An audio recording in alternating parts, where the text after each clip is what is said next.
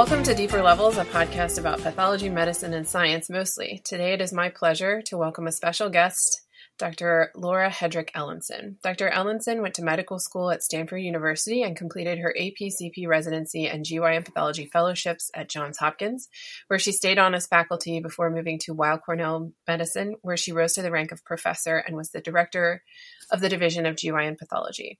She is an attending physician, a pathologist at Memorial Sloan Kettering, as well as the director of the Division of GYN Pathology. She is widely published and edits texts and speaks nationally and worldwide. So, Dr. Ellenson is here as part of the series I'm doing where I'm interviewing GYN pathologists and those in the field to give information to residents and those already in or considering medical training. So, Dr. Ellenson, Laura, uh, thank you so much for joining me. How are you? Yeah, I'm as well as can be expected given what's going on in the world, but hanging in yeah. there. Nope. I know. I wish there was one word for that. COVID okay is something I'm working on. I'm sort of workshopping it right now, but I agree. It's like people see you in the hallway and you can't say, I'm not 2019 okay, but I'm 2020 okay. exactly. I don't know. Yeah. Sort of throwing I, ideas around. I agree. Yeah. We're all yeah. just trying to do the best we can, right? treading water yes so could you tell us more about yourself aside from the info i've provided above how you came to work where you do specifically did you come from a scientific family and how did you choose medicine as a career hmm. so Interestingly enough, I did grow up in an academic family. My father was an academician. He was actually an agronomist. My family spent a couple of years in Africa. So I had interesting experiences as a child because of my father's job. And I, I think but I have two brothers and they both ended up in academics and one sister who became an information specialist. So I think the thread was there, but I'm not sure. I never thought I would go into medicine, and it wasn't late until late in my college career that I realized that, along with science, I was interested in combining medicine and science in some way. And I ended up having to take a year off uh, in between undergrad and medical school because I hadn't taken the MCATs. And I worked in a lab during that time period, and I think that was really something that catapulted my interest in combining medicine and science.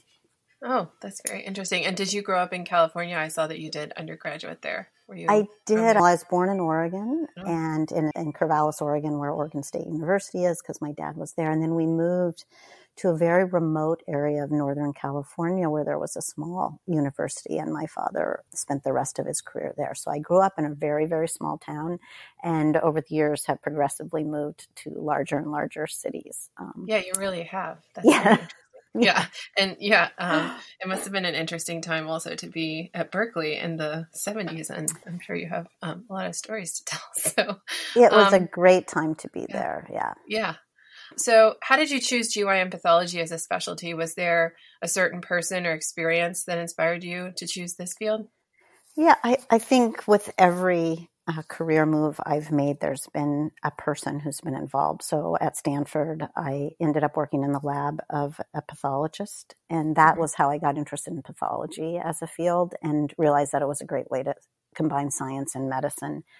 And then, obviously, as you know, at Hopkins, I was there before Bob Kurman came, and he arrived uh, when I was chief resident. And um, he made a big impact on me from the very time he arose, just as a person who not only was an amazing pathologist, but a kind um, person and a, and just a lovely mentor from the very beginning.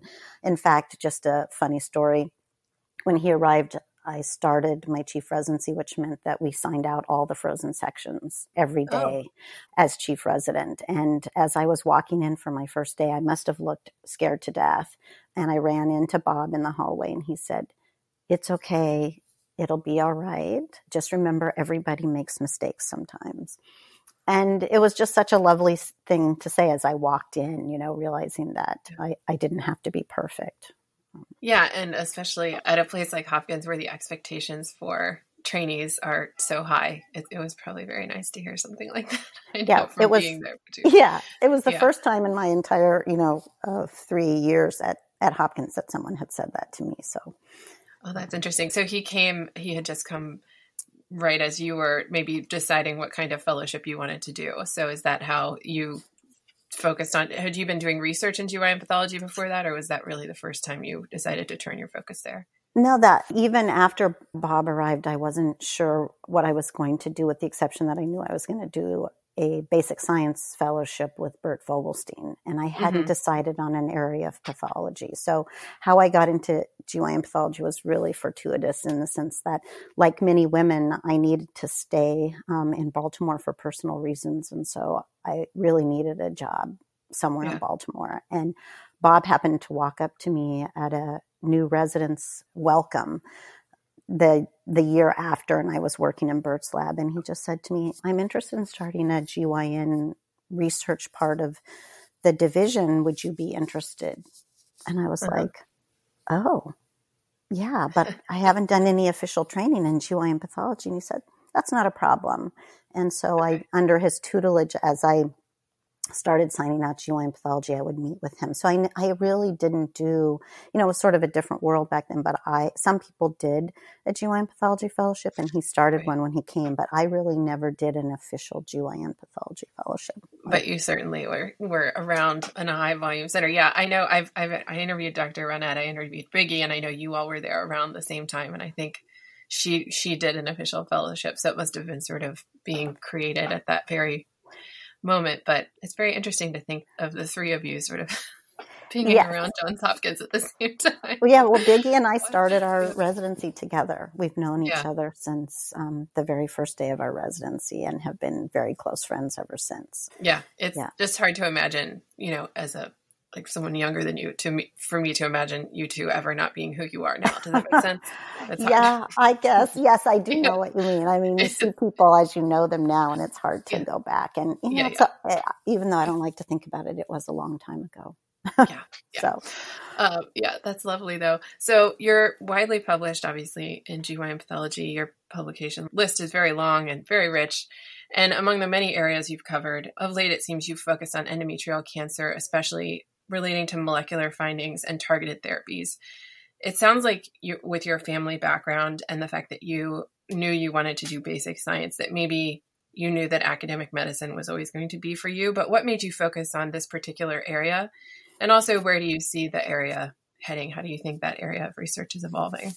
Yeah, I think when you ask a big question like that, it's so interesting because you know you don't often in your own life think back about how you got where you are. But I, mm-hmm. I think again, it's so clear to me as I think about it that one of the most important things is to be open to to what happens in your life and and to mm-hmm. what I mean, I made decisions based on what I was interested in and what I wanted to do. So after my um, residency, I went to work for, I spent four years in a basic science laboratory working with Dr. Bert Vogelstein because I really knew that I wanted to do research and I wanted to do fundamental research and somehow combine that with pathology. And then it mm-hmm. was really Bob Kurman who gave me that opportunity.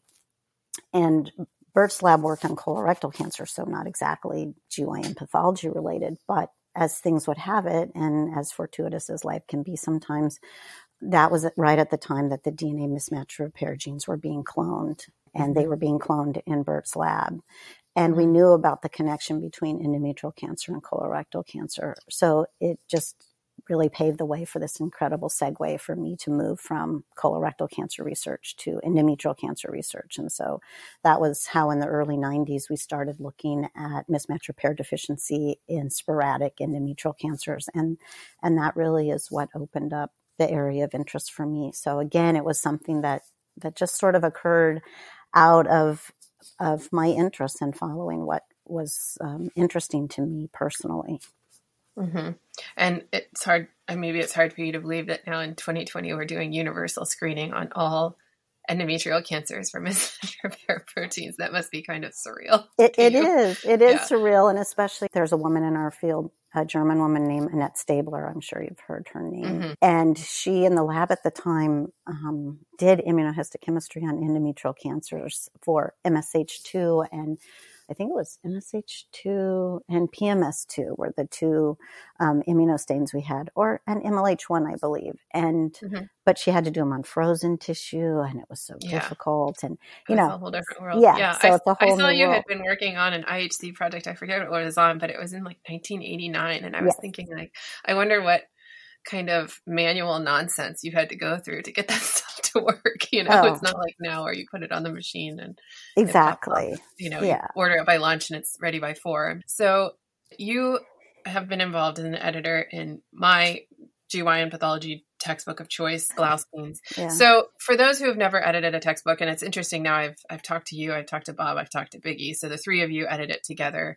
Can you tell me how you approach editing? What do you like about it? What could you live without? Oh, that's a big question. I yeah. What do I love about editing is mm-hmm. that I learn something every okay. day uh, both mm-hmm. in my role as in editing the textbook and also uh, the journal, which I know we'll talk about later. But mm-hmm. it's mm-hmm. I get to read other people's approaches um, to the things that I'm most interested in, uh, how they view view it, how they put it together. Um, so I get to. It's really an insight. You know, you get you often get inside your own head how you think about things and how you've developed your thought process about certain things.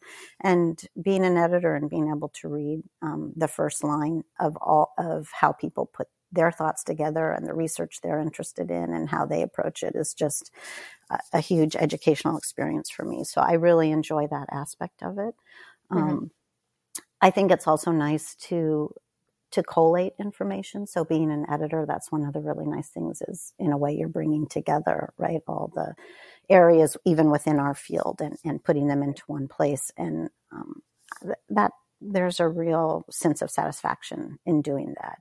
And I, I enjoy the English language and grammar. So editing from that standpoint is also um, enjoyable for me. So I would say that's really what I get out of editing, and and obviously to produce things that help the community, right? That that mm-hmm. serve the larger community, I think is is very satisfying. Yeah. And are there areas of it that are less enjoyable for you, or would you rather just mm. stick to the positive? No, no, no, no. no. I mean, the most frustrating thing about everything, right, is uh, well, especially in the textbook world, I could uh-huh. go on for a long time about that. But the hardest um, part is getting people to turn things in on time and okay. get, um, keeping the process moving forward.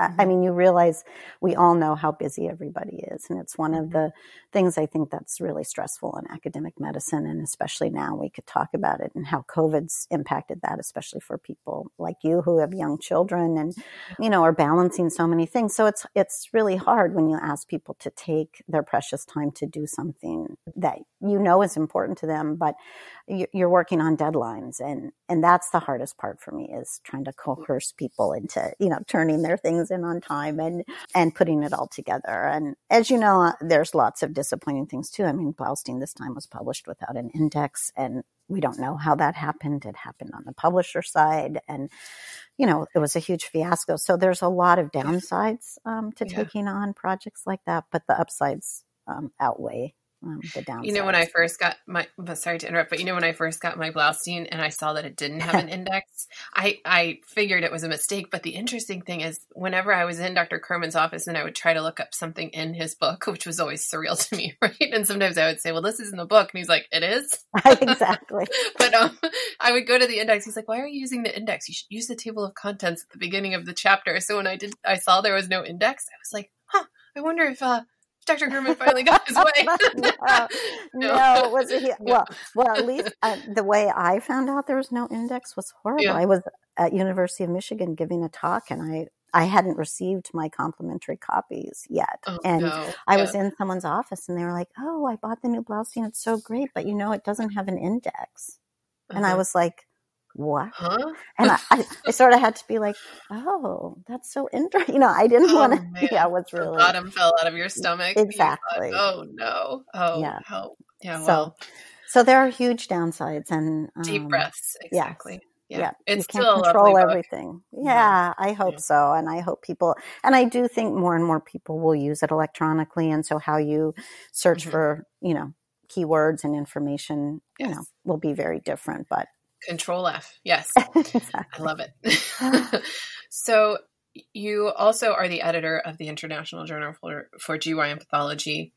Uh, can you tell me what this involves? I know it is quite a time commitment, but for those who, who haven't done it before, what are the main duties that you perform in that role?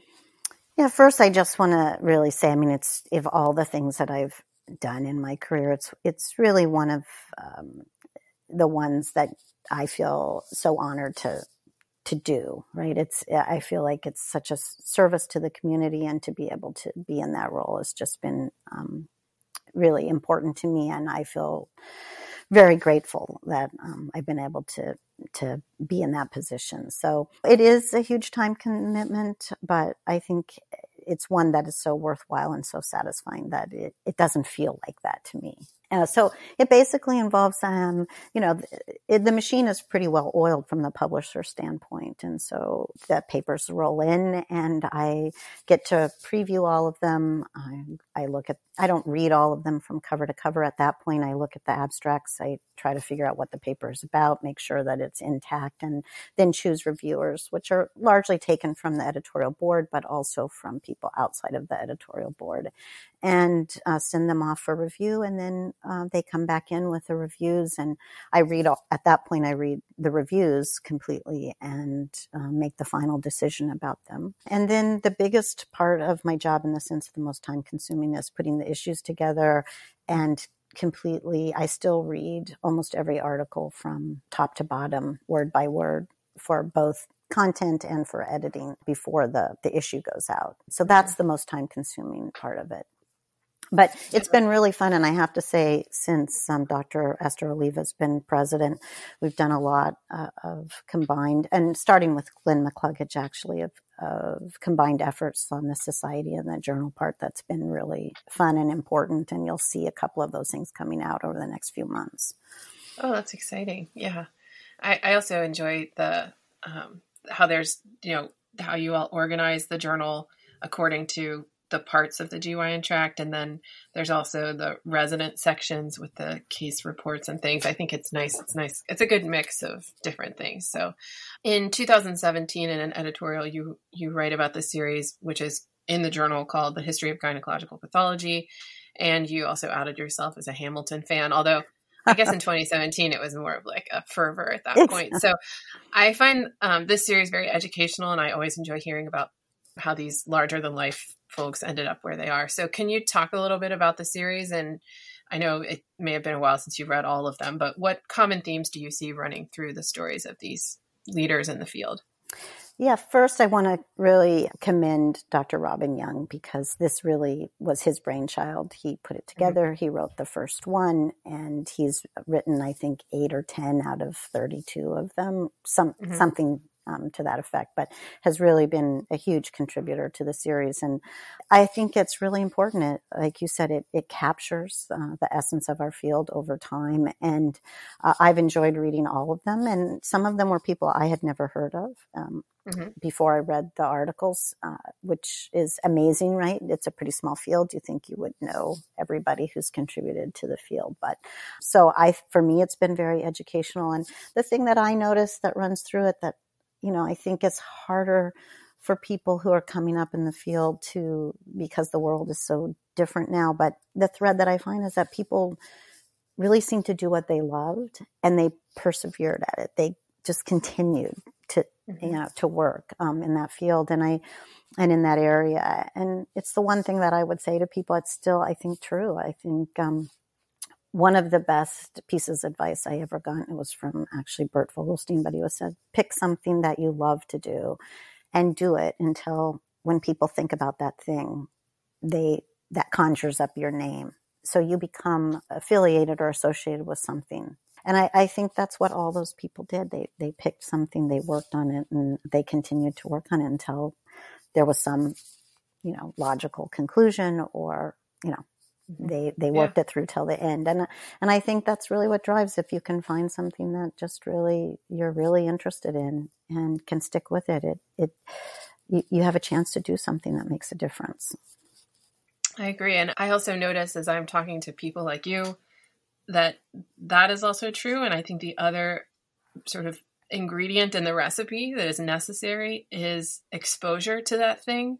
And so if you never know about GYN pathology or you never know about what it is because you never see anyone doing it, right? There has to be someone who sparks that interest in you. There are a few people who say, I just chose this because I loved it. But most people I talk to say, I saw this person doing it and they did it well and they were either kind or very intelligent or easy to talk to or you know they basically pointed me in a direction and i find that so interesting the the concept of mentorship not just exposure mentorship and then you have to love what you do so i don't know i'm sure there's more ingredients to the recipe but it's very interesting no and, and uh, i think you, yeah. oh no sorry go ahead no you've actually been cited as a mentor for someone who i've already interviewed so you know Dr. Uh, Park. Uh, yeah. Yeah.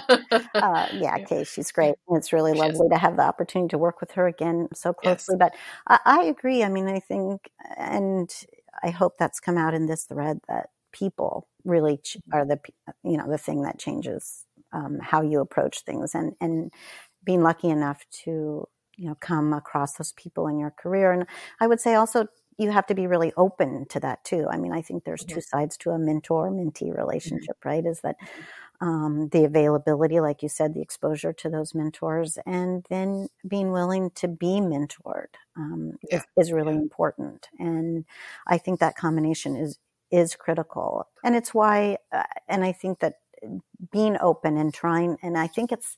I look at the people coming out now and how the information is displayed. I mean, there's so much more information available, but it sometimes I feel like it's so overwhelming. You know, it, uh-huh. Oh, uh-huh. there's almost too much information, and and that certainly wasn't true when I started in the field. I think it was is easier. So I think there's a lot of noise now, and just trying to dig through that noise is important, and trying to get to those people or those places where um, you can find a mentor is really important.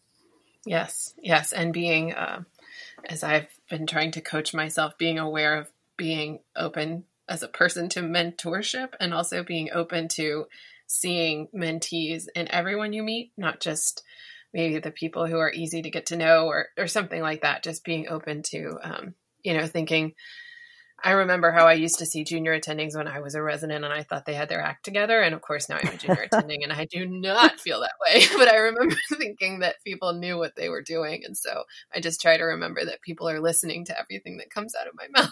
no, it's, it's really hard. true. And in fact, yeah. just a funny anecdote. Um, my daughter is in her first year of college this year mm-hmm. and she sent me a text during the middle of the day and she said mom do you ever get people just like emailing you like like cold asking if they can work in your lab and i'm like uh, yeah all the time mm-hmm. and you know she wanted to contact someone at college, you know, a professor. And I said, send him an send him an email. And she sent him an email, and then um, that day and later that day, she called me. She was so excited. She said, he he emailed me right back, and you know, and I think, uh, like you point out, it's really important. I mean, that initiative to approach people to to take that yeah. time because yeah. um, most people are willing to help you out. Um, yes, yes, and, especially if someone approaches me for help and they seem maybe I don't really care about knowledge base as much as I care about attitude and sort of like willingness mm-hmm. to try things. So um, it's uh, it's interesting, but you have to. It has to be a two way street. That's something that I hadn't really thought about before. That's a good point. Yeah. So talking about careers in medicine and GYN pathology, it sounds like you you know you wear many hats. But how do you? And maybe you don't have a typical day but how would you say that you spend your typical day as the director of GYN pathology at what I consider one of the sort of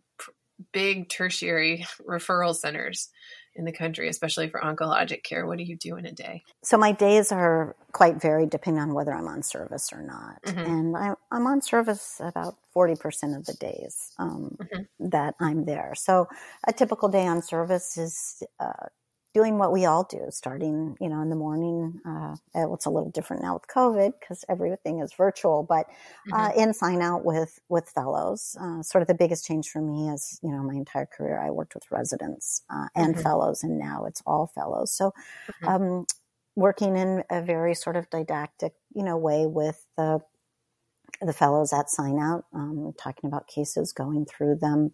Um, and that usually lasts a little over half the day and then you know there's meetings uh, intermingled in the afternoon along with getting the cases out and um, as we all know that's a very time consuming process just going through and signing out the cases and um, then we have our both our departmental consults and personal consults and th- those both take a fair amount of time depending on you know what they are especially the personal consults But mm-hmm. days that I'm not on service, um, I try to spend those days being as academically productive as I can, which gets difficult when you also have administrative aspects to your job. But I try to weave both of those um, together mm-hmm. um, mm-hmm. within those days. And, you know, it's unfortunate, right? You're catching me at a time where I, as we were talking before this started, that there's kind of a new normal. It used to mm-hmm. be that people would be in and out of my office all day, and I really enjoyed um, that part of my job. Again, yeah. from a mentor standship standpoint, just talking to people, coming up with projects, what people are interested in, and and just having that little bit of chit chat with people about their personal lives, how they're doing.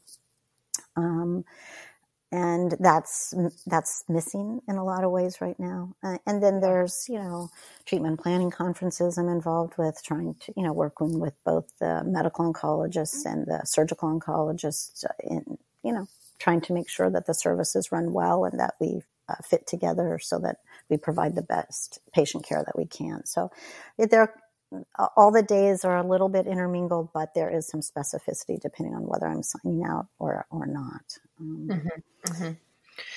Yeah, it sounds um, busy, but uh, this COVID is really changing everything. It's interesting to hear uh, that it's. Uh, do you so you all do virtual sign out with the fellows as well?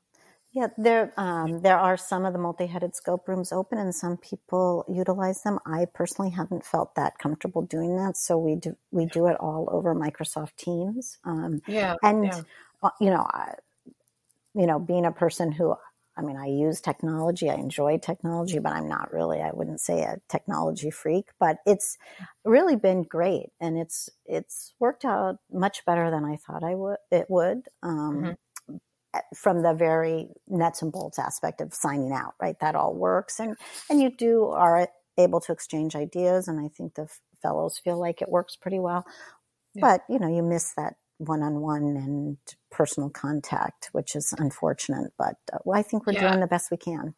No, yeah, I agree. I, I we're doing something similar with uh, sign up for me. Some of the folks are doing it in person. I don't feel comfortable doing that, but I think what we're missing are the over the scope moments um, where the answers aren't necessarily coming, but the thought processes. I feel a little more pressure to be, oh, I don't know, coherent mm-hmm. over the video chat. But I just remember sitting, you know, with Bob in his office while he would lean back in his chair and kind of stare at the ceiling and think. You know, I'm not sure that kind of thing is happening over Zoom, but like you said, we're doing the best we can. So, yeah. I, I um, agree. That personal, yeah. you know, the aspect, I mean, and that's why it's harder to mentor. I think mm-hmm. it, it, mm-hmm.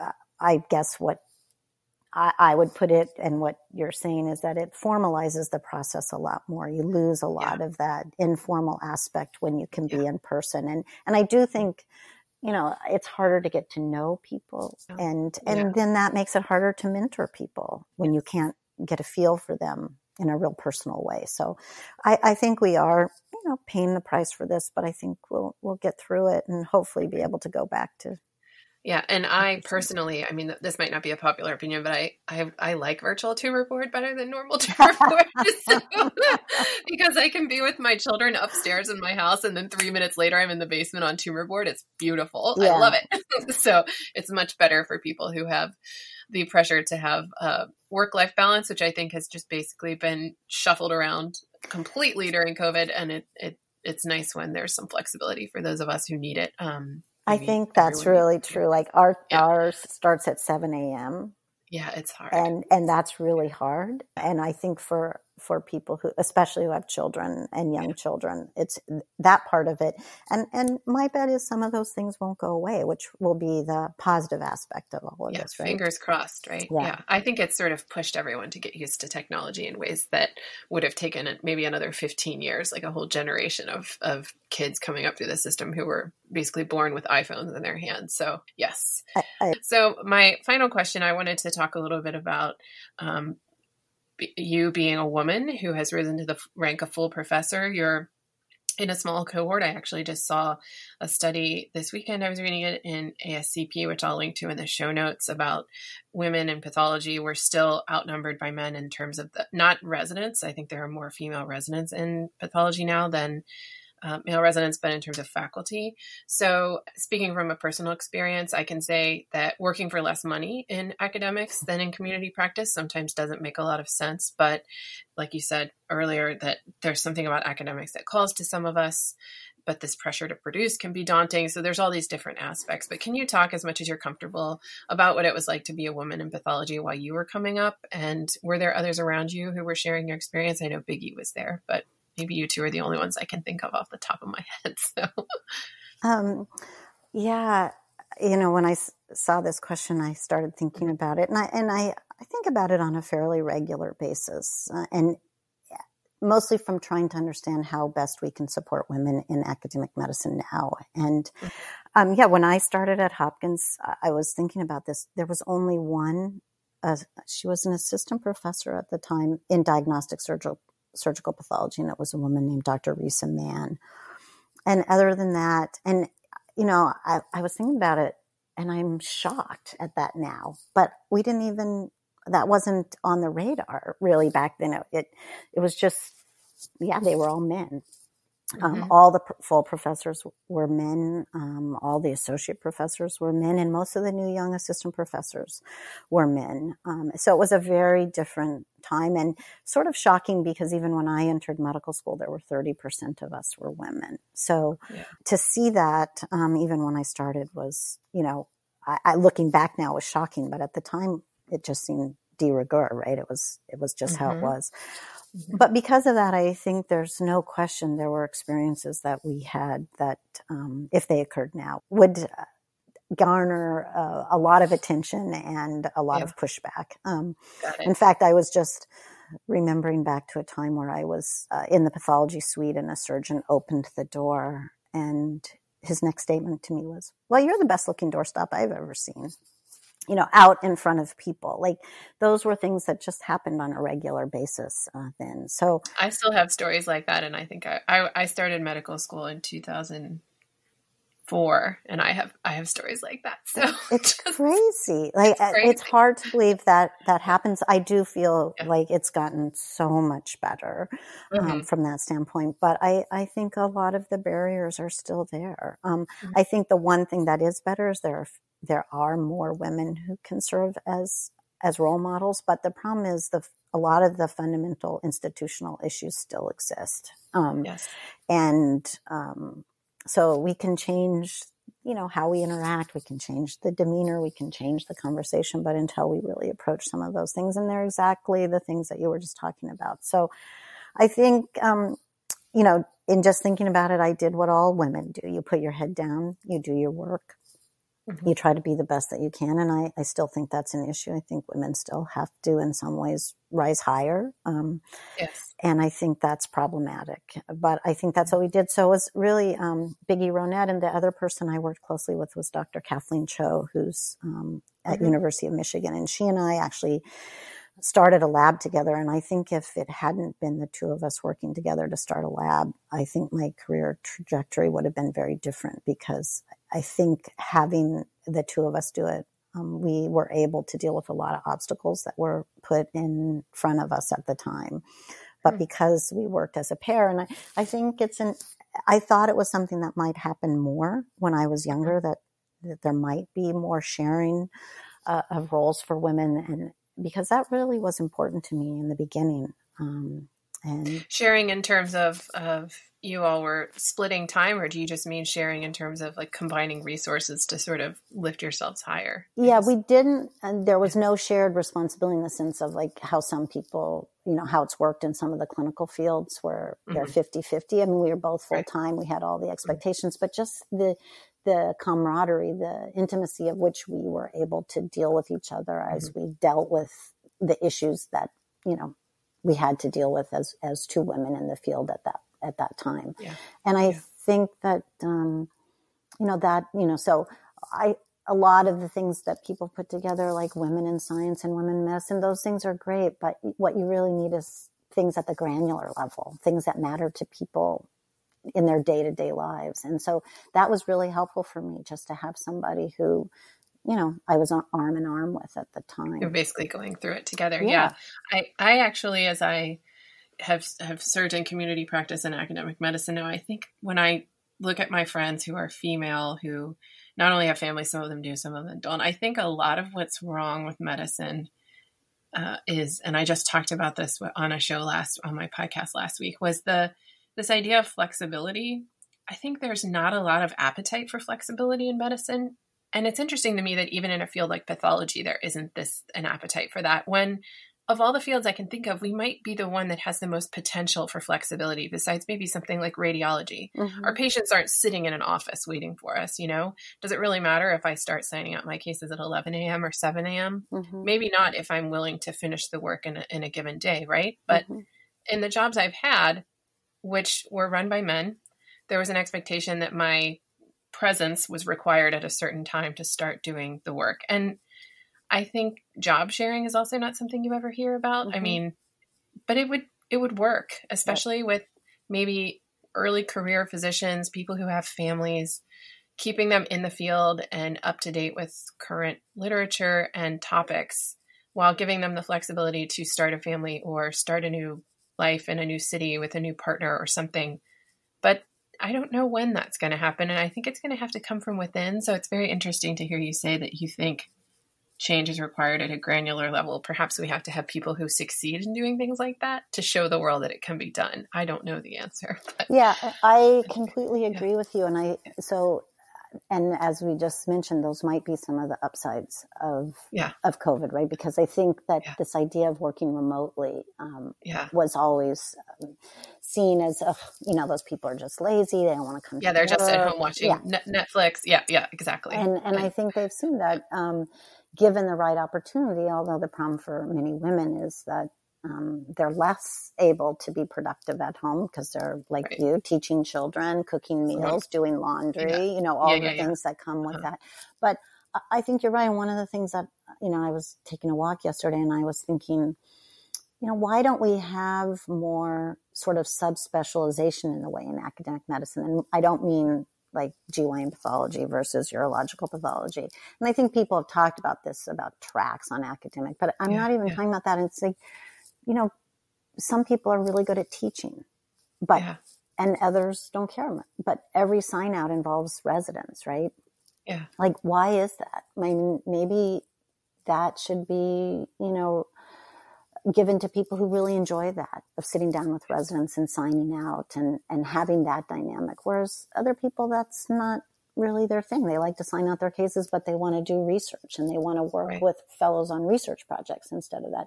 And we really haven't done anything to differentiate people at a granular level. I mean, they do it sort of like, oh, if you're more interested in teaching on a track or you're more, but it doesn't really turn into anything that works at that level. And I think if we were able to do that again and allow people to do more what they loved to do, um, right. and differentiated more, and like you said, that would allow more flexibility in the job. That might yeah. help a lot too, but I think we're just so used to this is how it is. This has been the standard bearer. This is how academic medicine should look like. And we're just stuck in that rut. And I think we yeah. really are going to have to make some um, fundamental changes in order to really incorporate women at, you know, the way they should, which is 50% of uh, every yeah. job level should be held by women. Yes. And uh, I mean, two things. One, my least favorite phrase in the world when I bring up an idea and I am told no is because that's not the way we do it just just drives me bonkers. I don't that's the nicest word I can say. And the second thing is there's a revolution going on right now in education. I mean, it's it's irrefutable. They're they're flipping cl- the classroom, the flip classroom method, which I think is something that we should expect of people who come to sign out. I think you know this idea that you review the material before you come so that you can have a fulsome discussion about the material while you're in person instead of coming to a lecture hall putting yourself in a seat and having someone talk at you for 50 minutes and so what i think we're doing for learners is we're personalizing their experience mm-hmm. you know we're, we're saying not everyone learns well sitting in a seat and having me talk at them. I'm going to put the lecture online. You can review it how you review it, and then we're going to have a discussion about it. And there's also these other ways you can access the material. So maybe what you're saying is that we should be doing the same thing for the teachers. You right. know, we should say your strengths are the one-on-one in person. Your strengths are the the bench science and walking people through that. So um, it is kind of insane what we expect faculty members at academic institutions to do. You're yeah. supposed to be a good teacher, a good researcher, a good uh, sign out you know a person who crafts reports that clinicians can understand you're supposed to it's it's like being a superhero yeah and I, I, think that you know in fact in reality if you looked at it it's never really worked very well because yeah. those people who weren't good teachers uh, their lectures weren't good or their whatever yeah. wasn't good but it was okay because their research was really good right, but right. who paid the price for that right? I mean, the people right, sitting right. in the lecture hall or, right. or so uh, I, I think you're right. I think, and I think it's converging to come from both areas. And I think the world has changed. I mean, I, I, you know, not to say I think, you know, things were hard back then when we trained. It was a different thing. Things are hard now, but the, the amount of, or the sheer volume of information that people have to, to yeah. get under their belt, it, undoubtedly has changed. And, and so yes. to me, whatever the driver force is, whether it's, you know, helping women, which I think we have to do, um, also anybody in pathology, but just this idea of information overload and how we're going to deal with it um, in our mm-hmm. field is really important and is going to drive change um, in any event, right? Yes, yes. And hopefully, um, I think subspecialization is a lovely thing. Having been in community practice, I never felt like I knew anything quite as well as I knew GYN pathology, and uh, I think it's it's going to happen even within our field, which is very interesting. So, yes, um, I agree. Well, thank you so much for talking to me today. What a lovely way to start the day. Do you have anything else you'd like to say before we go? Anything I didn't ask? No, I I just want to end with I, I still, given all of its faults and its downsides, academic mm-hmm. medicine is, I think, a, a, great field to be in. It's something that I think creates satisfaction within and also there's satisfaction that you're doing something that's that's larger than yourself. And so I would do it all over again. And I still hope that we can convince people that it's a it's a worthwhile and um, engaging field to go into.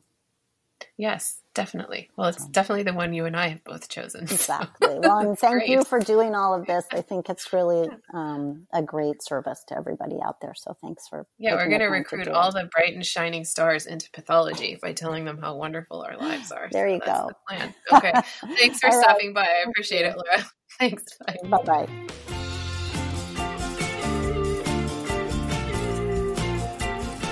Welcome to Deeper Levels, a podcast about pathology, medicine, and science. Today it is my pleasure to welcome a special guest, Dr. Glenn McCluggage. Dr. McCluggage received his MBBS from Queen's University in Belfast, Northern Ireland, followed by training in pathology at Royal Victoria Hospital. He is now a consultant histopathologist in Belfast Health and Social Care Trust, Belfast, and an honorary professor in gynecologic pathology of Queen's University of Belfast. He serves on the editorial board of several major pathology journals, is widely, and I mean widely, published and was the past president of the International Society of Gynecological Pathologists and contributed to the last several editions of the WHO text.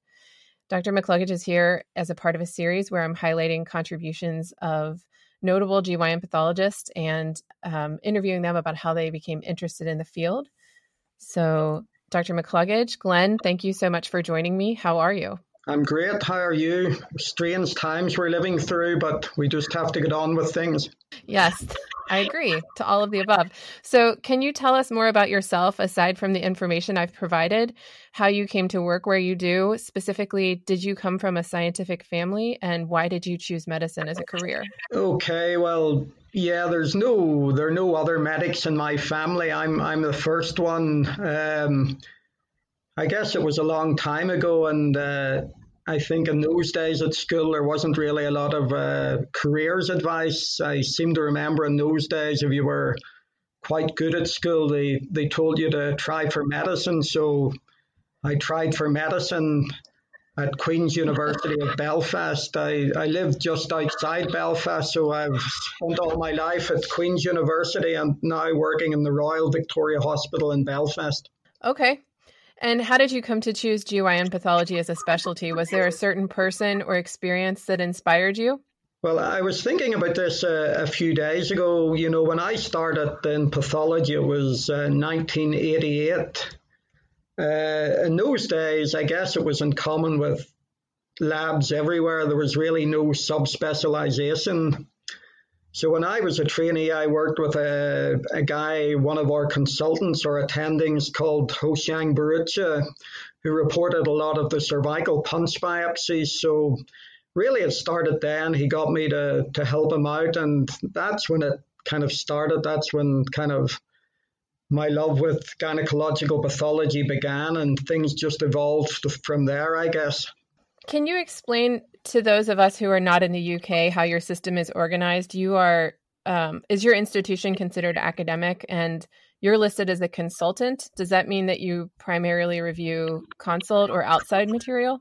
I think a consult a consultant is just a word for a career pathologist. I guess it's the equivalent to an attending in the in in the USA. So you know, it doesn't mean anything other than you're a permanent member of staff. And is your is your institution considered academic? Is there a divide between academic and private institutions as much in Northern Ireland? Well, the pathology department I work in, I guess there are about 30 consultants. Uh, so it is an academic institution. It's affiliated, affiliated to Queen's University of Belfast. Uh, so yeah, so it's a really it's a big pathology department. Uh, pre-COVID, I guess we got about sixty to seventy thousand biopsies per, per year. So it is considered an academic department, and probably I would say one of the biggest laboratories in, in the UK. And is your hospital part of a network of hospitals? And if so, is the network more with the United Kingdom, or do, are you affiliated at all with hos- hospitals in the Republic of Ireland? Do your patients only come from Northern Ireland? How does that work? I don't really understand the organization of that. So, so a good question. So, Northern Ireland is actually quite a small region of the United Kingdom. It's only about 1.8 million. So, I would work in the main pathology laboratory in Northern Ireland, and then there's there are three smaller pathology laboratories, and we all kind of work together you know, we have kind of relationships with other hospitals, both in the UK and, and the Republic of Ireland. I guess the, the trainees or the you know the trainees or the residents in Northern Ireland they would do their exams through the United Kingdom College of Pathologists. So I guess in that way we're more kind of affiliated to the rest of the UK. But we also have quite a lot of links with uh, with the Republic of Ireland and the, the trainees and the Northern Ireland and the Republic of Ireland have trainee days. They work together, and so quite a lot of cooperation both within the UK and with the the hospitals in the Republic of Ireland. And do your patients? I mean, if if a patient lives closer to Belfast, but they live in the Republic of Ireland, would they necessarily come there to be treated, or is that something that they would? for you know insurance or healthcare reasons you know stay within the republic i, I don't really understand how much crosstalk there is there. Yeah so i guess in the united kingdom we have a you know we have a national health service and really there's very little private medicine very little private medicine in the united kingdom. So there wouldn't be a lot of crossover i don't think of patients between the republic of ireland and northern ireland. So basically you know i work in the major cancer centre in northern ireland so the smaller departments would they would report you know hysterectomy specimens for low grade endometrial cancers but all the major gynecological surgery would be re- referred to Belfast you know all the patients who are undergoing lymphadenectomies all the advanced stage mm-hmm. ovarian cancers, the cervical cancers. So, really, it's the referral centre uh, in gynecological surgery and, and as such gynecological pathology for the whole of Northern Ireland, which covers a population of about 1.8 million, as I mentioned. So, moving on, you are widely published in the area of GYN pathology. Um, that's putting it mildly. In terms of topics, it seems you publish about ovarian, endometrial, and then more esoteric tumors of the GYN tract, though if I had to say that I've noticed a theme in your writing, it seems that you excel at, um, among many things, but at aggregating rare tumors to find patterns and then taking those and applying practical immuno and molecular markers. So, when you were young and coming up, you said you did well in school, and so they told you to try for medicine. Did you know that you wanted to be in academics? Did you know that you liked writing papers so no, much? You know, I you know I didn't know any of this. So basically, you know, we leave what we would call high school at about eighteen, and we go straight into medicine. And I believe in the USA, you know, a lot of people who go into medicine, it, it's a, it's at a later age. So you know, there, there was no plan. Uh, when I was a medical student, we did dollar pathology in third year. I really enjoyed pathology and I enjoyed the lectures. And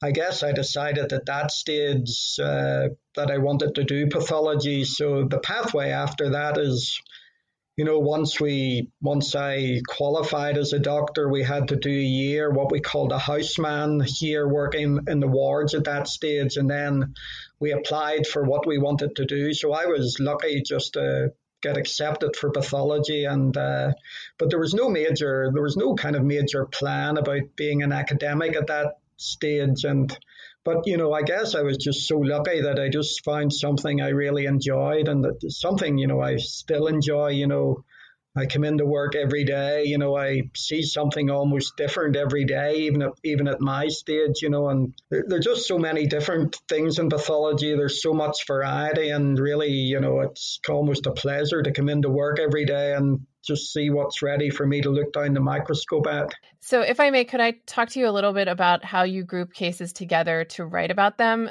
It seems that and this is a theme I've noticed interviewing different people I know. Um, off the top of my head, I remember Dr. Kurman telling me that he would see a case and then he would immediately be able to recall, you know, three other cases he had seen, even if it had been years, and he would know where to go find them. So it seems that you bring together rare tumors. Do you have an actual filing cabinet of slides? Is it on your computer or is it in your head? How do you do that? I get a lot of consult or referral cases. So, you know, I think, you know, although it's kind of hard work, I think I'm in a good position to really, you see all these kind of rare things. And, uh, you know, it really is kind of amazing that if you see one thing you, you, you haven't seen before, and then very suddenly you see a few more cases, and you can suddenly even describe, describe new entities. And one thing I I like to keep really good records because you know, anything, even though it doesn't seem exciting at the time, you know, you know, it, it could be later down the line, you know, and I, I, I, like to keep good records and then consequently I'm able to go back and pull out these cases and, you know, people get in touch with me, ask me to collaborate and usually, you know, I have, you know, even rare tumors, I have some, some in my files. So, you know, I think it all is about being organized and, uh, you know, just trying to keep good records so you can go back and, and, and find these things. But it really never ceases to amaze me that there are new things. You would think in pathology that all the entities would be described already, but that, but that's not the case. And you know, and I think there are new entities being described described all the time. So is it an actual filing cabinet full of slides? The record keeping used to be like that. I think I'm, you know, I'm a bit more organized now. So obviously it's all electronic. You know, when I. get a consult case or an interesting case, I would, you know, file the letter, you know, on my computer and in different folders and then can just immediately look back. When I get referral cases, I almost kind of insist on people sending the blocks so that, you know, I can do whatever stains I want to do. I can prepare extra sections to keep. So, you know, again, I think, you know, I, I try to keep stuff for my referral my referral cases. It really saves time in the long run if you ever want to put together a series of things. You know, you you don't have to go back to the consulting pathologist. You just kind of keep on staying slides, etc. So, yeah, I have a room full of slides, and but now most of the most of the records I just keep on keep on my computer, scan them in, etc. So great. You have authored or co-authored various Royal College of Pathologist data sets in the United Kingdom, and you have chaired the ICCR panels developing international guidelines for reporting and carcinomas. Can you talk about that work? I assume it involves quite a bit of opinion and data sharing, but can you walk me through what that's like? So I have to say it's very very enjoyable. You know uh, what we do in the ICCR actually. So for example, previously I've done the cervical data set, the endometrial data set, and the ovarian data set, and now we're doing the vulval data set. So really, I mean, the ICCR is really based in in Sydney, Australia, but although it is an international group, and so what we do, and we're, for example, when we're doing the vulva data set, you know, I they asked me to put together a panel of about ten pathologists, experts in the field, one clinician, and we really the way we start is we look at all the kind of established data sets, for example, the CAP, the RCPath, and pull out all the core and non core items. And then we go through a process of really discussing these, you know, should these really be core or recommended elements? And, you know, there are various parameters that are needed to to fulfill that definition. And, and that's really the way it works. Uh, you know, it really is a collaborative effort between about 10 of us a lot of hard work, but really enjoyable. You know, I've been doing the vulval data set, and again, you know, just you know, you learn so much when you're doing this. We always try to bring in some some young up and coming pathologists, so it's really fun. A lot of hard work. Teleconferences late at night, often because you know a lot of the participants all over the world, you know, Australia, Hong Kong, etc. So really enjoyable and but you know, really worthwhile in the end, I think. And the teleconferencing, maybe you were good at that before the rest of us had to figure it out for COVID. So, um, as someone who writes many manuscripts, I assume you have a really well honed process for writing papers, but you also serve on many editorial boards for journals. Can you talk about your process for reviewing articles and what you've learned about yeah. criticism and any pointers you have for those of us getting started? So, I mean, one thing I would always advise people when they're writing papers, uh, and it seems a very basic thing, but really get the kind of English right, get the punctuation right, because if you're reviewing a manuscript, if, if it's badly written, you know, no matter how good the content is, you're almost kind of put off, put off at, at the outset. I would say it really is important to take the time to get the manuscript right, as right as you can at the time. I also think, you know, when you're, I think a lot of people a lot of manuscripts, you know, manuscripts really should be quite short and succinct. So really have a you know, have a good short, a short, succinct introduction, and really, you know, most papers should be fa- should be fairly short. You know, they shouldn't be necessarily reviewing reviewing all the literature uh, you know, out, outside the really specific literature. But really, my main thing is, you know, make sure the paper is well written because you would be surprised. It really does make a difference to a reviewer. You know, if the manuscript is all over the place, you know, the punctuation, the grammar is very bad, you know, it makes it really hard to review. And I think that, you know, you, that can actually result in a in a per in a per review even even if the content of the paper of the paper is quite good. Those are good points. I agree. It it really does take you out of the experience of reading a paper when there are grammatical errors even if you try not to let that happen. So, uh, speaking of articles, I'm a big fan of an article you wrote on benign endometrial pathology. I share it with my trainees. It's also present online in a lecture form. It looks like a PowerPoint that you gave, and I've linked to that in the show notes for those who are interested. I find that practical pointers from folks like you who've signed these cases out over and over again go a long way. And you make one point I'd like to talk about, though, regarding adequacy in postmenopausal patients, which is something I'm very interested in. I'm wondering mm-hmm. how you mm-hmm. approach adequacy in this patient population. I know there are some rules about adequacy, you know, in terms of 10 strips of 10 cells, but what if you're, say, it's you have a, a specimen that's pretty scant, but you would consider it adequate, but say you're provided a history of endometrial thickening? Do you ever use the correlate with clinical features comment? Do you think that's kind of a cop out? How do you come down on that? Yeah, I mean, th- th- this is a di- this is a difficult field. I-, I guess the point we were trying to make, we published a few papers in this a few years back, and one thing was, you know, I was quite. My experience was in our laboratory, a lot of people were calling a lot of biopsies inadequate when there was there was some tissue there. So, uh, of course, the biopsy must always be correlated with, with the clinical picture and the historo- hysteroscopic picture by, by the clinician. But I guess the point I was, I was trying to make is, you know, we shouldn't be just calling the ter- using the term inadequate willy willy nilly. You know, if there is some tissue there, um, there have been a few kind of subsequent papers. Uh, you know, showing the, you, I mean, you mentioned the 10 strips. I don't really think it's useful to be counting the kind of number of strips, etc. But, you know, just I tend not to call mm. these biopsies inadequate if there, if there, if there is some tissue there. You know, if there's just very little endometrial tissue, then I would call it inadequate. And obviously, if there's no tissue, but I think the important thing is not to be calling all these biopsies inadequate, and people will then kind of make up their own kind of judgment when it becomes inadequate or, or adequate. So, but it is a difficult area. So, to wrap up, to talk about 2020, it's been quite a year so far. It's changed work and life yeah. for pretty much everybody, I think, on the planet. Um, how has 2020 been for you?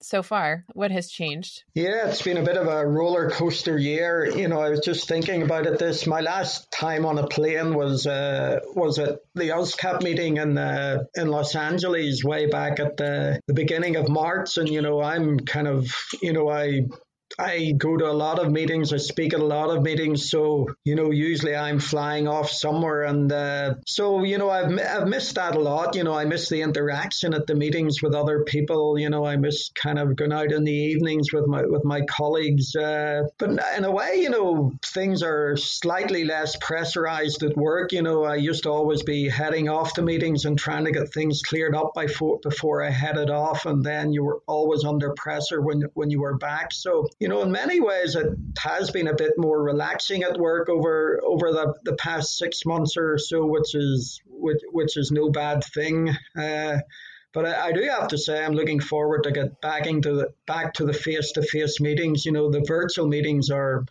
are fine, but you know, obviously we miss all the interaction. We miss meeting up with our friends, and uh, you know, hopefully, you know, early next year or mid next year we can get back to some some type of type of type of normality. Yeah fingers crossed on that one. Just uh, one one final question. I uh was reading about you online as much as i could just to prepare for our interview and i did see on one thing on one biography it says that you you're interested in sports. So I assume that's something you do to relax or have fun. I don't know if it's watching or playing sports. Also, an interesting thing is I tried searching you on YouTube to see if anyone else had ever interviewed you.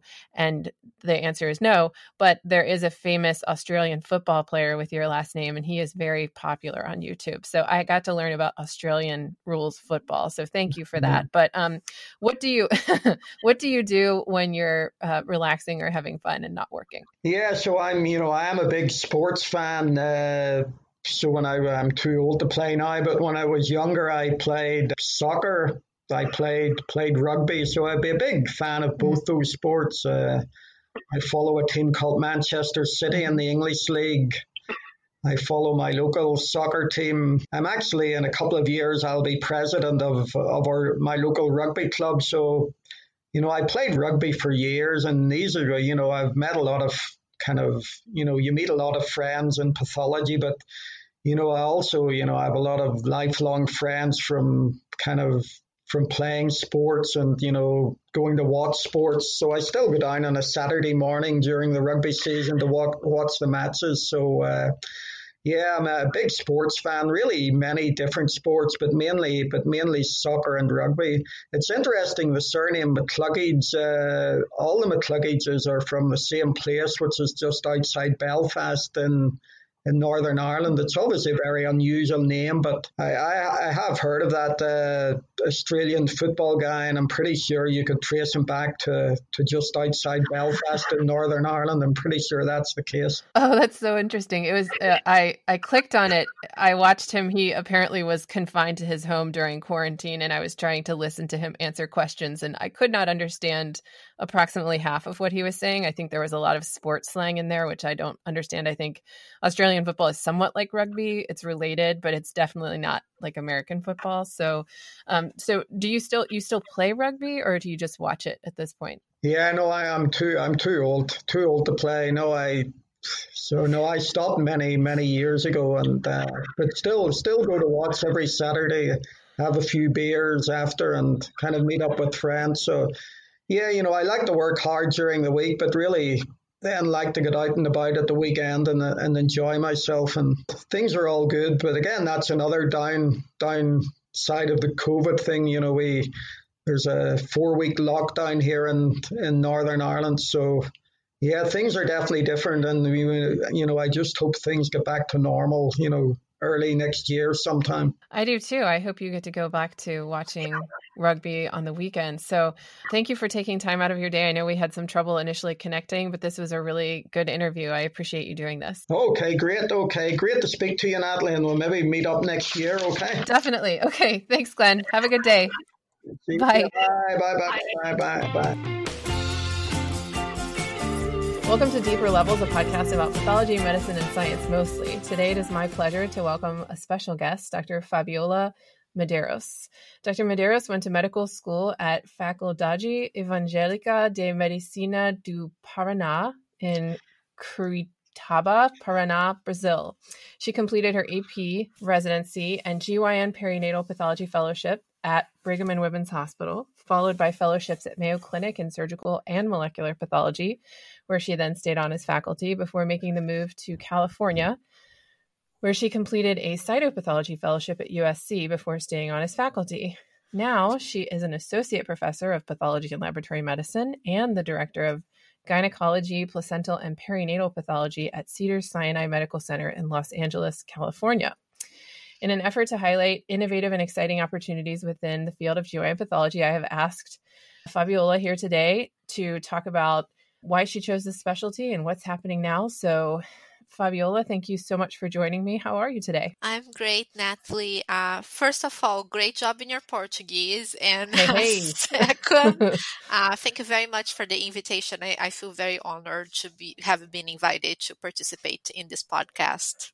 Yeah, it's uh, it's great to have you, and I think it's a credit to your uh, skill and training that I had to take deep breaths during your introduction. You've done a lot of things. You're a very accomplished person. I can tell when I'm out of breath from an intro. So, um, can you tell me more about yourself aside from that information I provided above?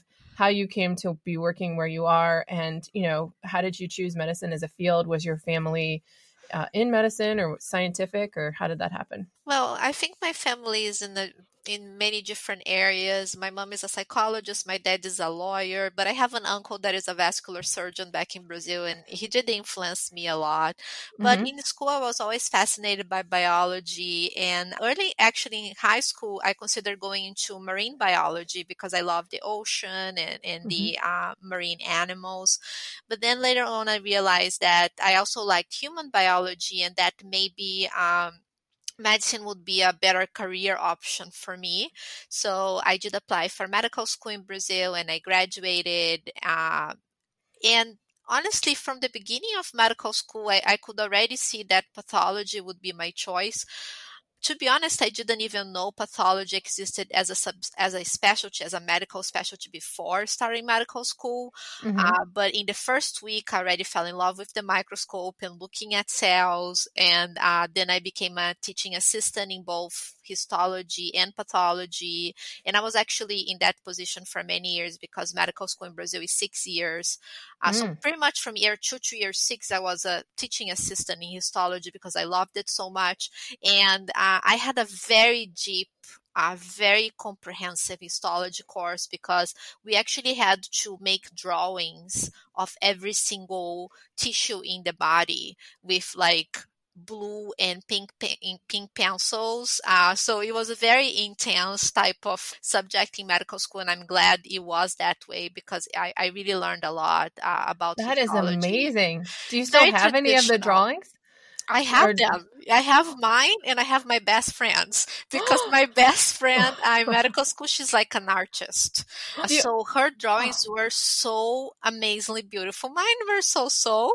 But basically, Natalie, it was unbelievable how much histology I had. The first year of medical school, I had uh-huh. four hours a week of histology.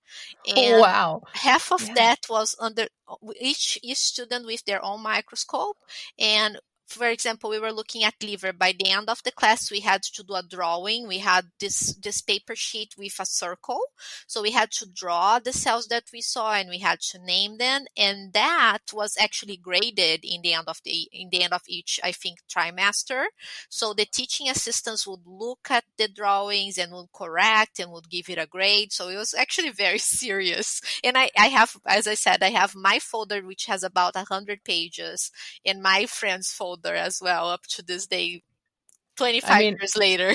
Oh, but if I were you, those would be on the wall of my office. That is so incredible. I really think I've been teaching histology virtually, and it's just not the same as looking through the microscope. But I think people, and they've proven this, right? You learn so much better when you have to recreate something. I think you learn better when you take notes with your hand and a pencil than you do um, typing on a computer. So I can't imagine that drawing cells out on paper didn't put that into a really deep part of your brain. I bet you're an incredible histology person. That's Amazing. I think for a lot of medical students it was a struggle, but for me, I, I felt like I, I did have some some um, like it was easier for me to recognize uh, things yeah. on the microscope and translate them into paper. So for me, it was like fun and a blast. But a lot of students actually struggled. And our professor, she was so strict. She was one of those older ladies with a very uh-huh. traditional background. So it was by no means an easy uh, subject in medical school. And I believe that a lot of South America and at least part of Europe has that very traditional type of mm-hmm. basic cycle of medical school as well. I did mm-hmm. teach histology as a subject in at the Mayo Medical School mm-hmm. when I joined Mayo as faculty and uh, yes everything at that time which was i think 2007 was already on a laptop. So they, they basically never looked at a microscope, the medical students. And I think yeah. in general, that's true for most American medical schools. Uh, yeah. Yeah. It's, it's the exception. You're right. It's not the rule anymore. So what did your friend who was a better artist than you go into? What does that person do now? Well, so, uh, she, she started doing psychiatry, uh, but oh. then she never really finished her residency. And oh. then she later did homeopathy and then she oh. did like art therapy therapy. So she was always very alternative. Her name is Giovanna. I'm going to tell her name here because I may ask her to see this podcast later. she always liked the more alternative sides of medicine. Uh, she never went yeah. into traditional uh, like Western medicine. Uh, well, that's lovely part. though. So, how did you end up choosing GYN pathology? Or I guess you know you you chose GYN pathology. You also chose molecular and cytopathology, so you can answer these questions all together if you like. But you did your you know GYN up where you did your residency. So, was there a certain person or experience that inspired you to, to yes. pick that fellowship? Yeah. Yes. So, first of all, GYN is my mainstream, right? That's mm-hmm. like my passion, my greatest passion, and that passion started actually back in medical school because this histology professor, she was a gynecologist.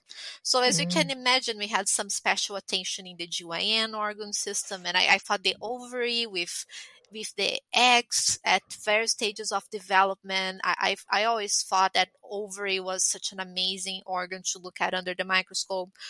And then I also also liked a lot gynecology and obstetrics in medical school, but I didn't see myself as an OBGYN doctor. So mm-hmm. I already started residency not knowing that I could do a, a subspecialty fellowship in GYN, but already with that with an interest in the clinical side of OBGYN. And then when I started my residency at the Brigham, of course, the women's and perinatal subdivision was very strong, is very strong. And our sign out for pathology in general was was general. So people signed out GI and and let's say GU all at the same time at the time when I did my residency, but women's and perinatal was completely separate because uh, women's it was the women's hospital and the brigham hospital and then they came together mm-hmm. the the division of women's and perinatal was kept separate. And uh, so I love my rotations and I love the GYN tumors because I think there's such great variety and I love cervical pathology with HPV. And then I was like, my first end of my first early second year, I was like, I really like GYN pathology. I think I would love to do a fellowship and, and choose that as my main subspecialty. And then I, I remember this as if it was today. I knocked on Dr. Crum's door. So at the time, he was director of the division and director of the fellowship as as well. I knocked on his door. I was a second year resident. I said, Dr. Crum, I'm very interested in the Women's and Perinatal Pathology Fellowship. And I don't know if you know Dr. Crum, but he's a very practical person. So he okay. looked at me and said, The position is yours. And then I was like, Really? Yay, that's so great. You know? yeah. I was so happy. This was back in the day, of course, in, in the early 2000s, mid 2000s, when I think fellowship selection systems weren't so well, so systematic. Mm-hmm. It was easier to get into fellowships, I think, at that time, and it was less bureaucratic. Nowadays, I, I don't see that happening, but basically that's what happened to me. And then yeah. I started my GYN path fellowship after AP residency. And I must say, I, I, think if I had to choose the best year of my life, that would have been the best year of my life because that division is amazing. All the faculty, uh, I'm not even going to start to say names because I don't want to forget everyone, but every single faculty at the Women's and Perinatal uh, Pathology Division at the Brigham is amazing. And I made a best friend, which is Julia Elvin. Uh, we were co-fellows and we we talked so much. Our desks were side by side and at some point mm-hmm. like okay we have to work. Let's stop talking. So we're best friends up to this day. So that was an amazing year. So that's how i chose GYN pathology and i always knew that was going to be my mainstream but then i went to the mayo clinic afterwards more for personal reasons because I was married at the time, and and basically I had to go uh, for family reasons to Mayo, and that's when I did the Surg Path Fellowship. And then I thought, well, it would be really good to do molecular, so I'm more independent in my research with gynecologic tumors. So I did molecular there, and uh, cytopathology is a longer story actually. Um, what happened was that when I was at the Brigham, I already wanted to do cytopathology because I remember back in Brazil when I was a medical student rotating in the Department of Pathology in my university hospital, I always had the sense that surgical pathologists that knew cytopathology were more round, well-rounded, they were better diagnosticians. And so I always had an interest for cytopathology from that regard. And of course, the Brigham has also a very strong cytopathology division under uh, Dr. Cibas. Mm-hmm. But because of my family situation, I couldn't stay at the Brigham that year. And when I arrived at Mayo, they did not have yet a cytopathology fellowship. Mm-hmm. So I didn't have really an option to do a cytopathology fellowship in these two institutions. But then time passed by. I did. I had already done three fellowships, and uh, I was hired by Mayo. Stayed on faculty at Mayo, and my experience was that I struggled so much with cytopathology as faculty at Mayo because even though cytopathology was seen primarily by cytopathologists on the IOC room, in the frozen section room, sometimes we received roles, right? Adequacy assessment for cytology. And I really Oh, wow. You do that in the frozen room? Yeah, we did that in one of the oh, hostels. Wow. And again, this is all many years ago, so I don't know how right. it is now, right. but I struggled yeah. so much. I'm like, mm-hmm. is this normal liver? Is this adrenal? Is this a tumor? I, I felt so stressed and I'm like, yeah. I don't know much cytopathology. And we had another area at Mayo that was called MC3. Don't ask me why it was called MC3, but basically were all the cases that patients that were going to be treated at Mayo brought their pathology, previous pathology, right? Mm-hmm, and mm-hmm. it was a huge volume, and a lot of cases had cytology, and I didn't feel comfortable signing those cases. And also in the GYN service was mostly a consult-based service because Mayo has a big extramural consultation practice. So I would get GYN cases that had cytology parts. And then I'm like, I need a cytopathologist to look at this. I never felt comfortable. And right. I always felt like there was a big gap in my training not having done cytopathology. So when I decided to resign my position at Mayo from my position at Mayo and go and live in Europe, and we can discuss that a little later, yeah. um, I was like, well, I'm gonna leave for some period of time in Europe, but when I come back, instead of looking for a job, I think I'm gonna do a cytopathology fellowship. So mm. there I was, I applied, but it was so unusual, right? I, I mean, I mm. had three fellowships already. I had been an attending at Mayo for three years and a half, and then comes this person applying for a cytopathology fellowship. So as you can imagine, that was considered very unusual by the programs, by the cytology programs I applied to. And even some said, like, uh, some some directors said, "Are you interested in a faculty position? We don't yeah. have a, we are not going to give you the fellowship, but a faculty position maybe." And I said, yeah. "No, I really want to do the fellowship." And I I always love California and I always loved LA and Southern California in general. So I thought, well, I'm gonna go for the location. I know there are such mm. great fellowships out there, but I want to live in Southern California. So I applied to all programs in California and to my surprise, most of them had offered positions to their internal candidates already. Sure. Mm-hmm. And I was always an internal candidate before. So everything mm-hmm. had been so easy for me right mm-hmm. being accepted in my fellowships and then all of a sudden i was like oh my gosh there are no almost no positions in california anymore but then I was very lucky that I was accepted at uh, University of Southern California to do my cytopathology fellowship, uh, and that was an amazing fellowship. We had our own FNA clinic. I learned a lot. I also made another best friend, Manju Aron, who is still at USC at this time. So it, it was a great year, and then USC ended up hiring me uh, to be on faculty, and so that's how I did all four fellowships, basically. Yeah, that's a great story. I I always tell I think we were we were talking about this before we started, but I tell trainees, you know, if you're thinking about going into private practice, even as you stated, a very strong case also in academics, but I, I second what you say about the best surgical pathologists I knew were also excellent cytopathologists. They were the people who could make a touch prep in the frozen room and interpret that alongside a frozen section just seamlessly and that didn't scare them.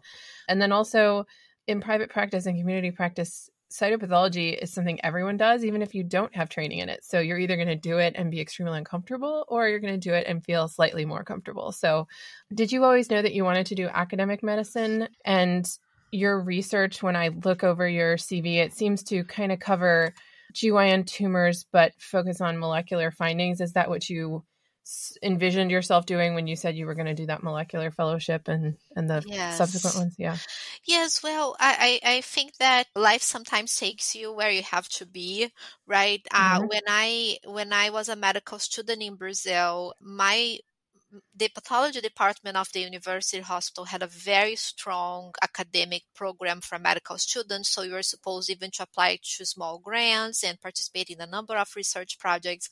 I had great mentors uh, during that time. So pretty much from the third to the sixth year of medical school, I did a lot of projects. I presented in meetings. I I I I did posters, platform presentations published some papers in in more like local journals so it was it was a very excellent experience i feel like i was at the right place at the right time mm-hmm. because it's not a lot of places in brazil that actually have you know leadership that invest in academics academic development of medical students.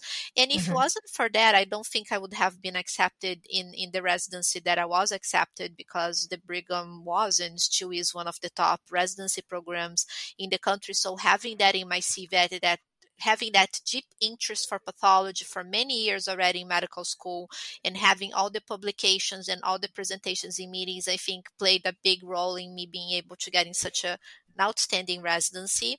And then, of course, when I started at the Brigham, you brief academia. So you yeah. are offered projects right away. You participate. They're so exciting. They're always great projects with great mentors. And then when I arrived at Mayo, Mayo is also amazing because there's so many cases and great resources. So I continue all the academic work. But then life life changes and my personal life changed so i decided to leave and and and be in europe for a year and a half and that's mm. when i think my academic production really like it didn't decrease it became like no right because I, I basically did not work for a year and a half so I did nothing for an and a half. And then uh, when I came to the cytology fellowship and when I became faculty at USC, I did some small projects, but I must confess that even though USC is very academic in some of their departments and, and there are great researchers, I didn't feel like I don't know. I, I, I, went through a phase in which I wanted to enjoy my life in LA. I thought this was an amazing place. There wasn't a lot of peer pressure or leadership pressure for you to be academic and publish. I, I think resources were limited and difficult to get. Therefore, mm-hmm. I, I feel like really I didn't produce much academically. I I did a lot of teaching internally for residents, but I, I only had a few small projects. So when I joined Cedars, I was very well, actually, before that. So, okay, coming back to the issue of academia. So, I was very academic until I left Mayo for many years, from mid medical school until I left Mayo as faculty. And then I, I had like a five year gap where I didn't do much. And because of this situation, actually, I got a proposal to go to a private practice. And I was like, mm. oh, I would like to try that. I'm not that much into academia anymore. This is a great opportunity. I always saw myself as a good general surgical pathologist. So let me give it a try right? So six months in, I'm like, this is not for me. oh, so, really? Oh yeah. yeah. I couldn't, I couldn't handle it. I, I made great friends again. All the pack, uh, the name of the place is APMG. I made great friends. It was a great environment, but just the type of work that you had to do was not something I looked forward to to do every day. To get a pile of cases of different areas, and oftentimes the cases are not so interesting. I crave doing my subspecialty. I crave being in an academic environment with lots of meetings and discussion and, and residents and medical students. So I, I felt I felt a fish out of water in private mm-hmm. practice. I was like, I I'm an academic pathologist. I, I cannot stay. I, I can't. I, I really don't want to stay. And that's when um, I I I was let know by one of my previous uh, residents at Mayo that there was a position open at Cedars for director of gynecologic pathology. And I was like, well, I'll apply. I don't know if they will be interested because, after all, I haven't been doing much academics lately, and I'm sure they want someone that has a strong academic profile. And after many ups and downs, it was a long process. Um, I was offered the position, and uh, I I feel honestly very lucky and blessed because it's a great place, and uh, it, it, you know I I think that my career in general always was more than I ever thought it was possible. So I feel extremely blessed. And I'm back in academia, very happy. Many research projects going on, doing lots of talks, working very late, working weekends, but very happy. yeah, back to the academic grind, right? Yeah, yes. weekends and nights.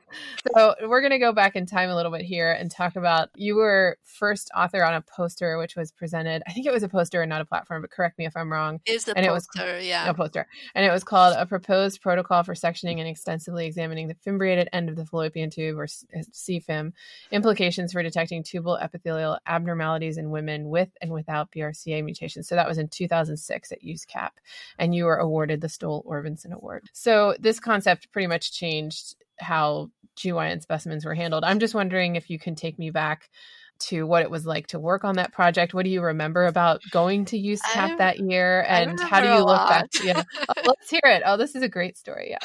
Well, I remember that when I was a resident, it was about 2001, 2002, when when there were very few papers that came out as fallopian tube maybe potentially being the origin of some ovarian cancers, but there wasn't much literature out there. And at the Brigham, we had to present a conference called Gross Micro, which was mm-hmm. basically a conference of pathogenesis of disease.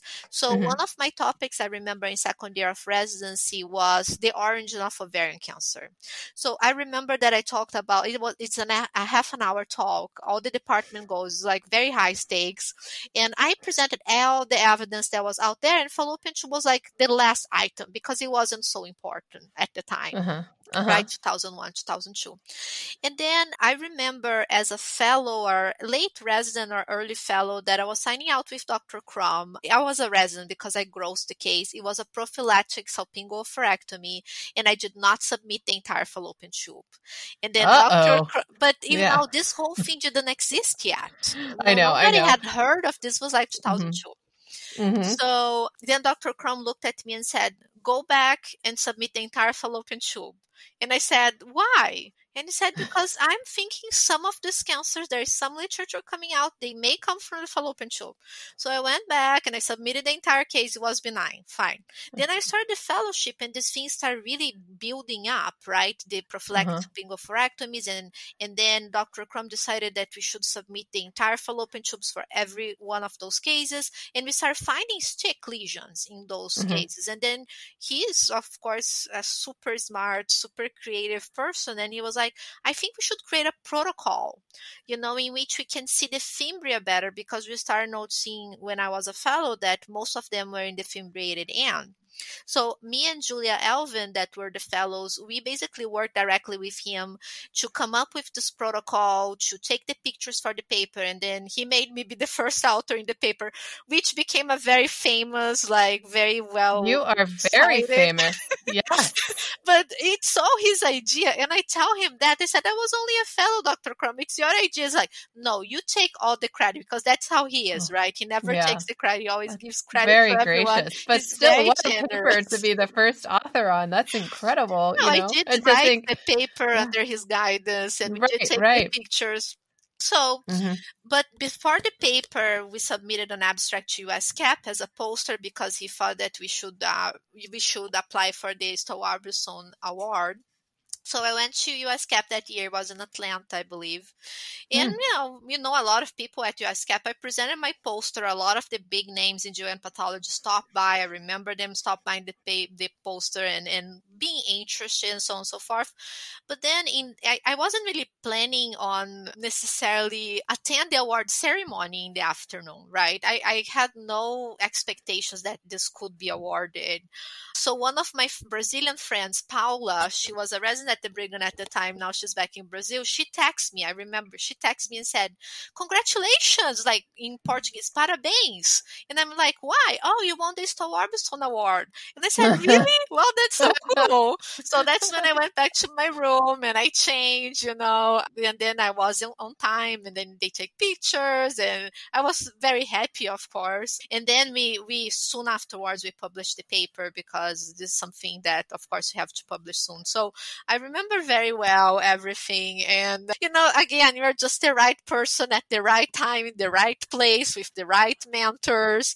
So, among your rules in academic medicine, you talked about this earlier that even when you feel like you weren't publishing a lot, you were teaching and lecturing quite a bit. And you've been awarded by your students with teaching awards. Can you tell me how you approach teaching? How do you connect with your students? And if you want to touch a little bit on how that's changed since the pandemic? I think that for me, and that's what I learned also, is that this professor of histology that I told you about taught me mm-hmm. that early on is that you're a good teacher when you really care if the people that are your students are learning, right? So the way I I view my teaching is who is the audience? How do i make sure they actually learn the subject? How do i take it to their level? Uh, so mm-hmm. i always give the basics. I don't i never assume people know depending on their level their level of training. And i think teaching with passion right? Because when you love what you do and uh, you you pass that on when when you when you teach. And yeah i was very fortunate that i taught a lot the residents at usc i got an award there. And then as a, when i joined cedars i got a teaching award here as well well. And I like I like doing uh, for pathology residents in particular. I like doing a mix of PowerPoint slides and slides like in mm-hmm. virtual microscopy, well, not virtual microscopy, but it used to be real microscopy, right? Because I like giving some theoretical background and then showing the slides because I feel like everyone learns more looking at the slide than looking at pictures of slides, mm-hmm. right? So I tend to incorporate that. And I think with the pandemic, uh, all our teaching went virtual, and I think there is a greater demand uh, for teaching virtually outside of your primary institution, right? So mm-hmm. I I got involved with Pathcast, which is a great platform. Uh, I'm working with Carlos from the Brigham to build uh, the schedule for GYN pathology, and we have all great speakers. And then I've been invited to give uh, like uh, virtual microscope microscopic sessions for the Philippines, for India, for like Spain, so Brazil. So before you had to travel. To give yeah, all these now, international yeah. talks. No one would invite you say, "Can you give us virtual microscopy?" Nobody would invite you. But mm-hmm. now people from all over the world are inviting you are getting to meet them to talk to them and teach residents in other countries i think this is amazing so i think any crisis have its positive and negative aspects and i think this pandemic actually will change a lot a lot the way we teach a lot the way we mm-hmm. practice mm-hmm. and and and a lot of that to the good side right open yeah, new opportunities yeah. and new avenues uh, making the world even more global than it already is yeah, I agree. I still can't believe it's been almost a year since this virus came.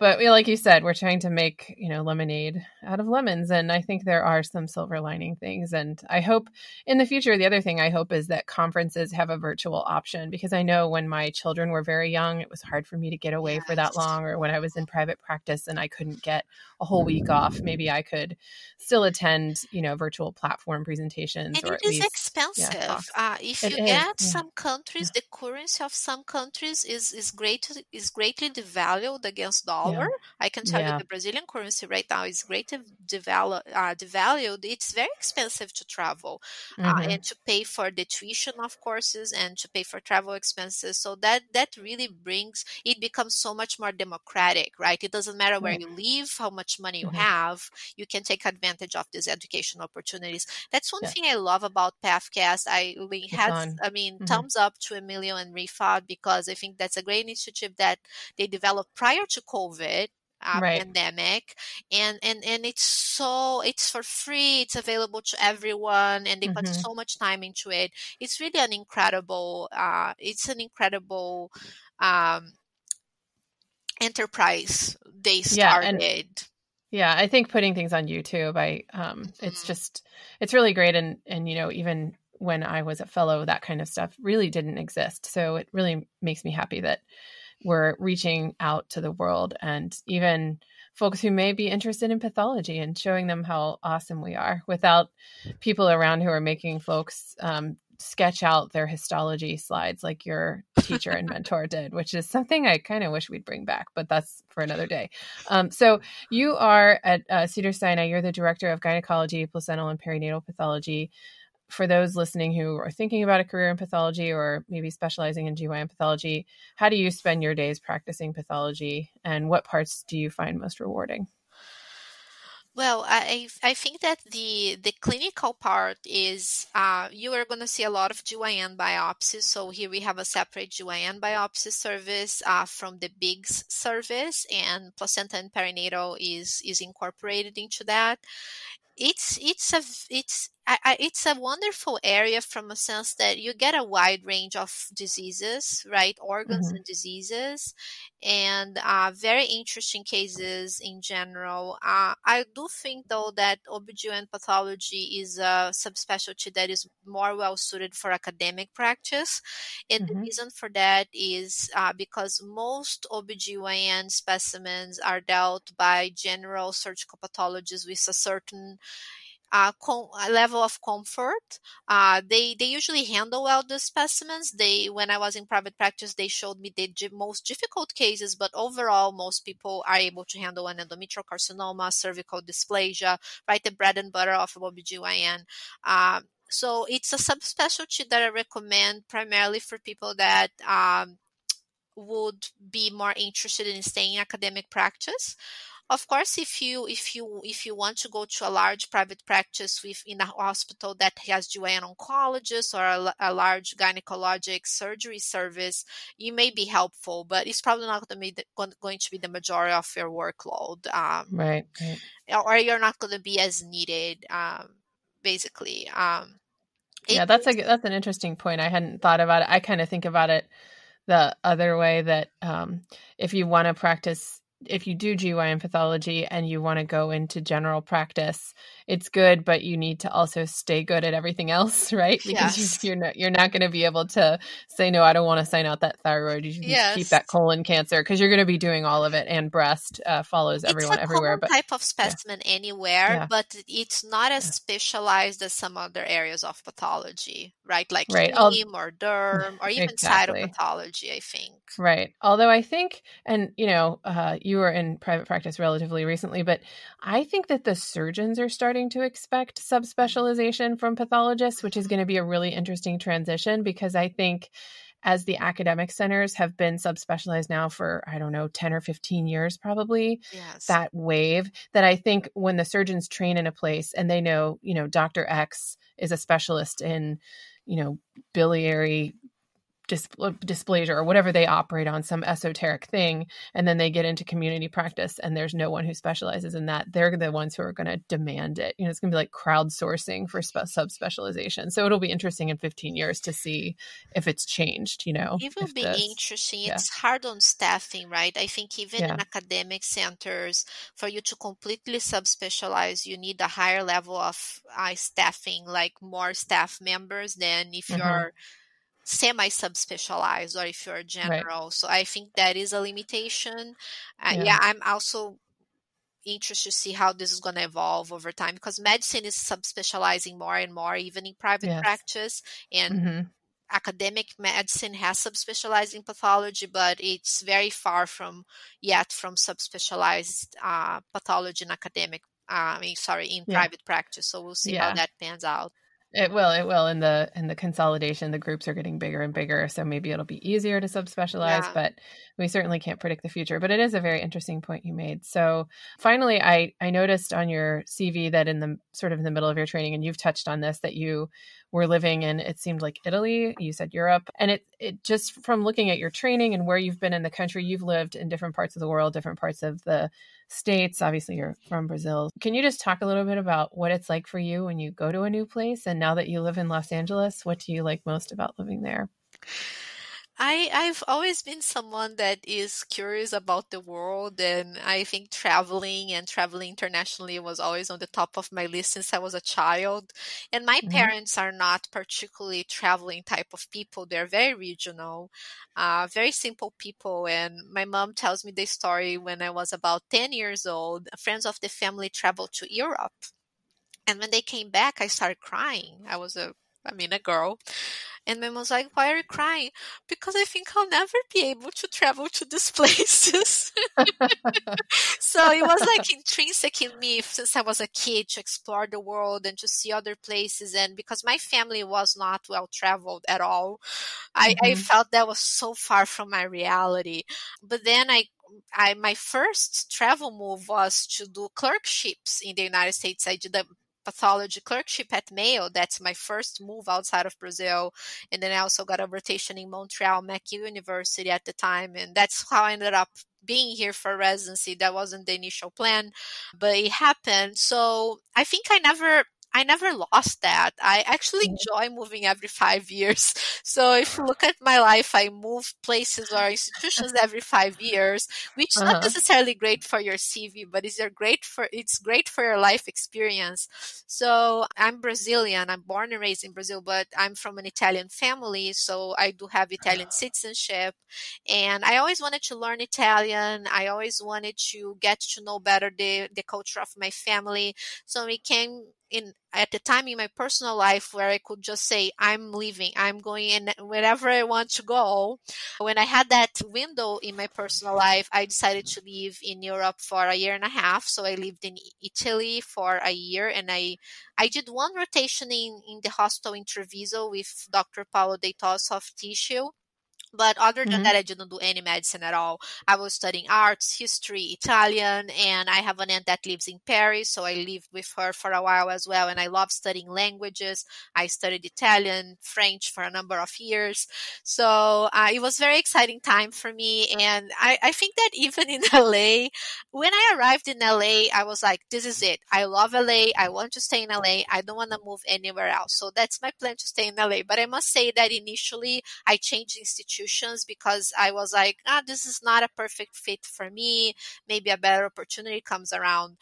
I mean, hopefully this is still going to hold true a few years from now but i must say that once i joined cedars it's such a wonderful place that in my mind i want to stay here for good so i should stop the moving around a little yeah, it sounds like you've got a pretty healthy case of wanderlust awesome well it was really good to meet you thank you so much for doing this i'll Thanks let you for having me natalie great yeah, pleasure okay. talking to you as well.